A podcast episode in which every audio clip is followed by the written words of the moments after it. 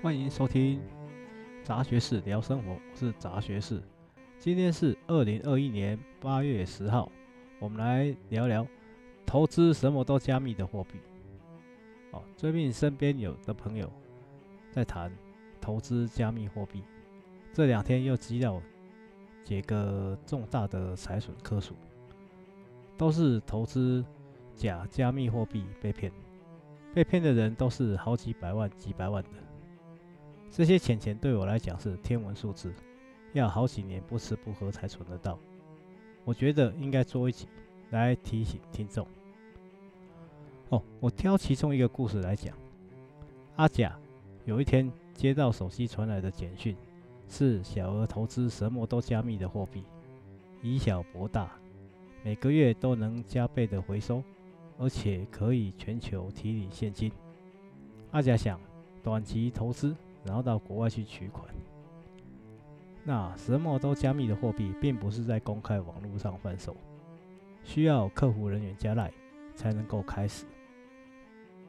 这不加赖还好，一加下去，客服就说，原则上要成为 VIP 的客户，才有一个特殊的 APP 来看什么都加密的货币行情，也透过这个 APP 可以直接转账到不同的账户。实际上，这个网站还有点隐秘，一般的搜寻还真的找不到，也不在 Google Play 的商店当中。要成为 A VIP，至少要在什么都加密货币买卖开公司 VIP 户头，开 VIP 户头需要一万块美金。过了几天，什么都加密的货币公司客服说，根据设立公司的国家法律，什么都加密的公司要客户先存一笔税款，基本上是一万美金。到年底看操作赚到的利润，再去算实际的金额，其余的会退款。就这样子，一万块美金又汇出去了。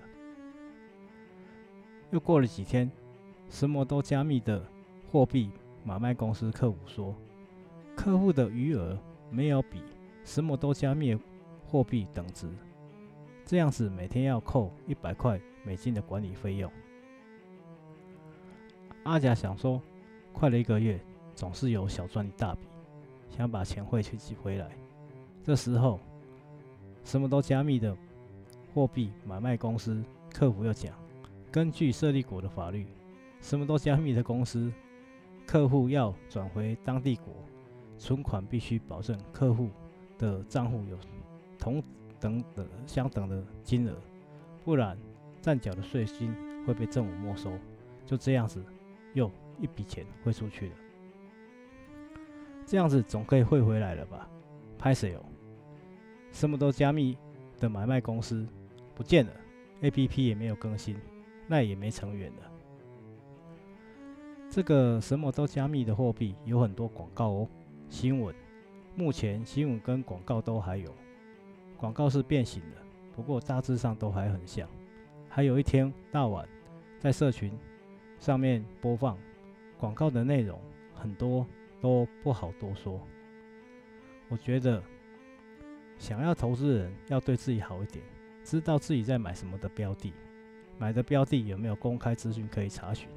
例如说比特币，可以从币托的网站上得知，或是以太币，但这两种货币。也是有被骗的案例，这些都是可以被有心操作人士变成诈骗的故事脚本。如果说投资不公开的什么都加密的货币，赚的比较快也比较多，这个我觉得风险太大。如果你觉得这个风险是可以承担的，那就继续。但是如果说你觉得这风险不是可以接受的，不管你会出去多少钱，建议就是打住。我认为钱在人家手上，要再要回来是很困难的一件事情。继续加码会有用吗？这个要每个人自己去承担。什么都加密的货币买卖公司，大部分一开始会有一份申请合约。这份合约不是用什么都看不懂的文字，就是几百页的英文。即使你的语言能力超凡，其中某一个你翻不到的那一页，中间夹了一条，前面后面所有的条款都失效，然后用看不懂国家的文字，可能是一个什么都共和国的文字，然后在某个英文上你又翻不到的一页，写着依据什么都共和国的法律的某一条，让你什么都看过，什么都根本看不懂的情况之下，同意这份合约。那这份合约还经过什么都大的国家，什么都厉害的律师事务所的名律师，什么都找不到合伙人的认证。但是很奇怪哦，什么都厉害的律师事务所在什么都共和国的国家会开分支事务所吗？而且这位这个名律师会有合伙人，在什么都共和国的国家去认证这份合约吗？这类的投资什么都加密的货币被骗的故事，这个月才开始没几天，我听听了好多好多。我觉得钱钱放在自己的口袋比较安心。国内有一堆一堆的金融商品，诚心建议考虑一下安全一点的投资方式。而我是几乎什么都不懂，不懂是指看不懂怎么赚钱，也看不懂怎么买卖，但是也不懂怎么去管理自己的投资。我是觉得账面上的钱钱都不是钱钱，而是我在自己的银行存钱的存款才是我的钱钱。何况每个月能存的又不多，一次要下重本，我的心脏也受不了。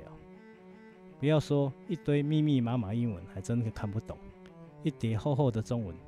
用了许多法律用语，一点也不白话，也不见得看得懂。反正少签一点还是好一点。所以，希望大家都有钱。好的，我是杂学士，Have a nice day，谢谢收听。